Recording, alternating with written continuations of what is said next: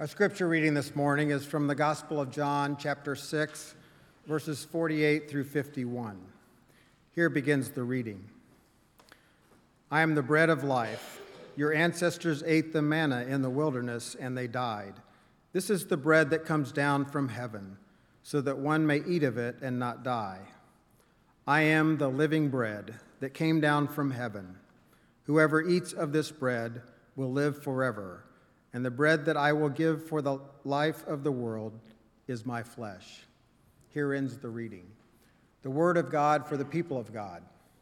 Thanks be to God. Good morning, y'all. It is always so good to be up here with you today to dig a bit deeper into what our scripture and theme are speaking to us today. Today, our I am statement from the Gospel of John is I am the bread of life.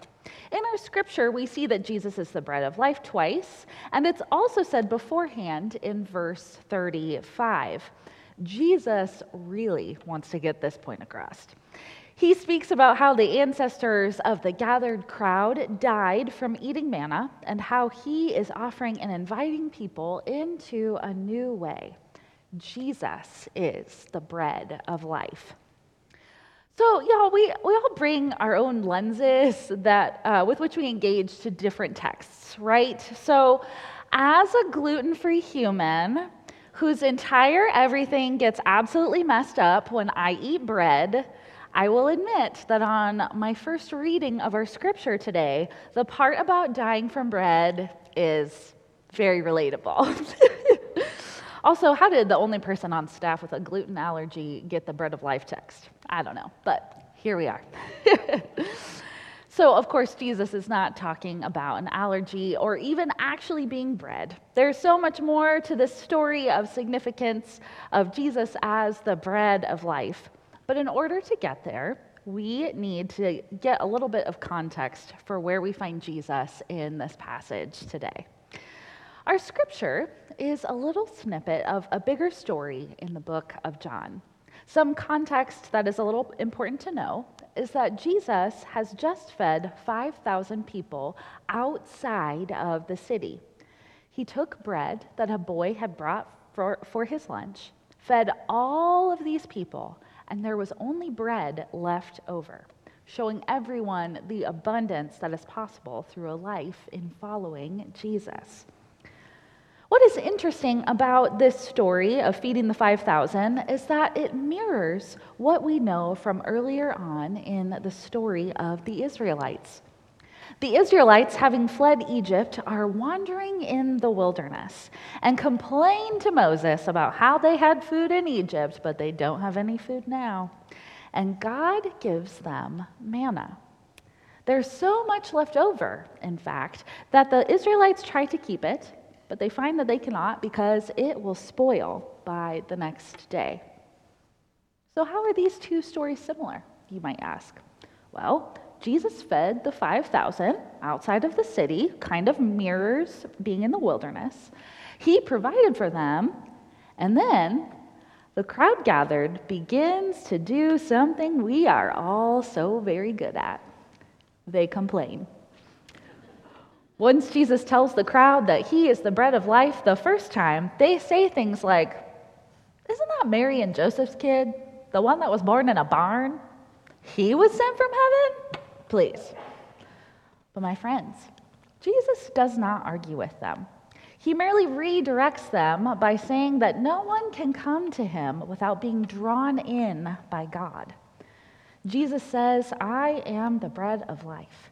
Whoever eats this bread will live forever, and the bread that I will give for the life of the world is my flesh. So, let's talk a little bit about bread, shall we? We have, as humans have been eating bread for a long time. There is evidence that bread has been a staple in our diets around 12,000 years before Jesus was even born.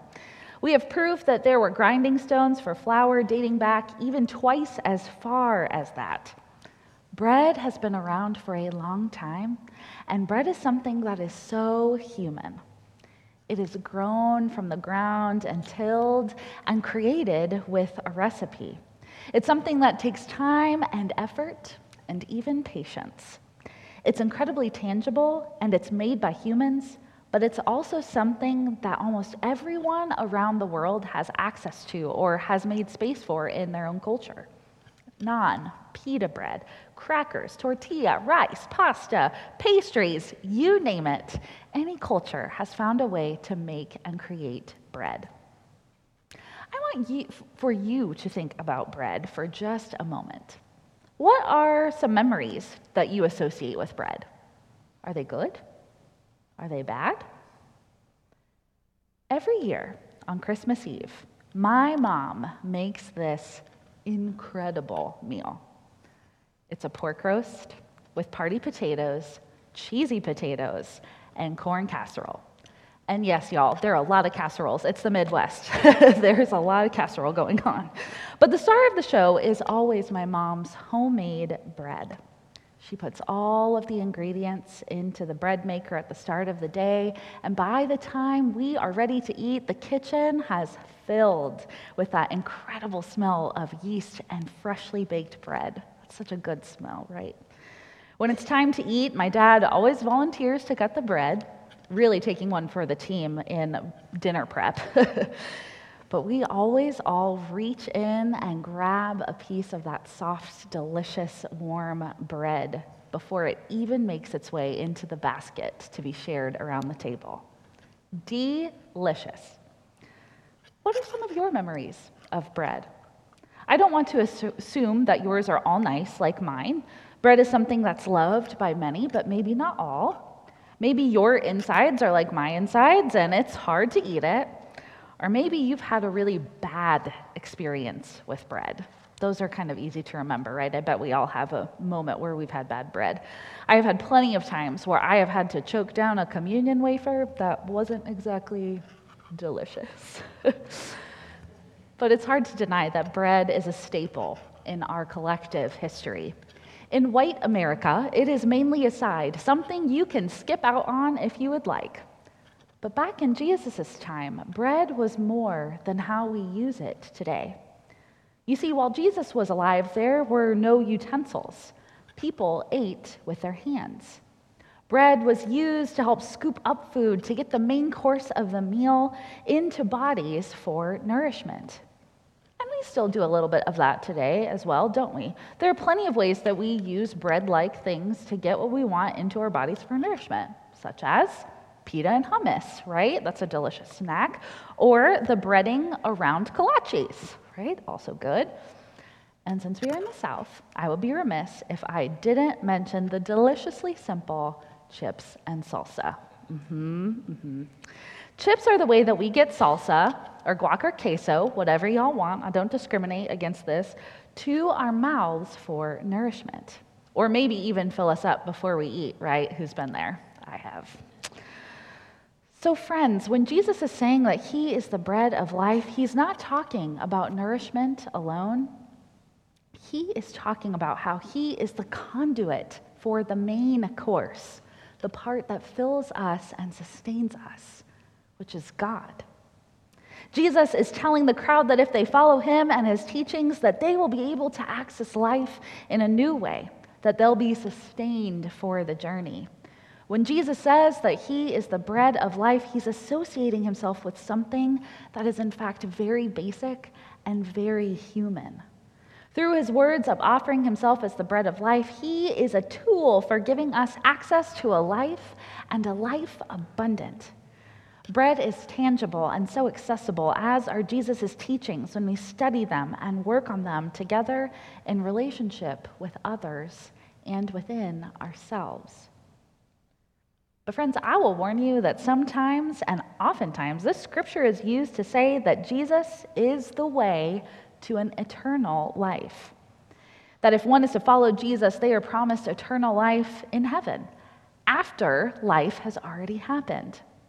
But what is missed in talking about the scripture in this way is that living a life with Jesus is living a life of saying yes to the now, to the present moment, To believe in Jesus and his teachings is more than just a saying yes. It is living a life that is much more complicated and much more meaningful than that. It is a lifelong grapple with what it means to live modeled after the person of Jesus, to love God, to love our neighbor, and to love ourselves. But what is promised is that Jesus finds us as the bread of life. And sharing meals around a table with people by our side, whether that is the bread that we find at the table each week, or if it's as simple as chips and salsa around a table. Jesus is inviting us into a way of living life now, in this present moment. By saying he is the bread of life, he is inviting us into using his teachings and his ways of love and compassion in relationship with ourselves, God, and our neighbor. A life that is abundant with love and grace not just for what is to come, not for the promise of a bright and amazing future once we die, but living into eternal life here and now, in this moment, alongside our community. But what I also love about this is that Jesus doesn't ever one time promise that this journey will be an easy one. He even talks about how their previous relationship with bread was death, right? Relationships are always complicated, aren't they? We don't ever always love God and ourselves and our neighbor as we ought to. Things get in the way of what we hope and wish for ourselves and for the world. But what Jesus reminds us as the bread of life is that there will always be nourishment for the journey. And that nourishment is accessible and tangible to every single person something we have the fortune to remember every week.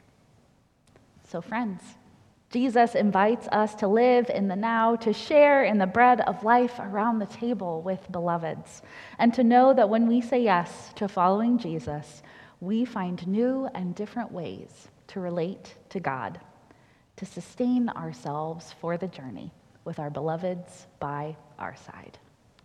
Amen.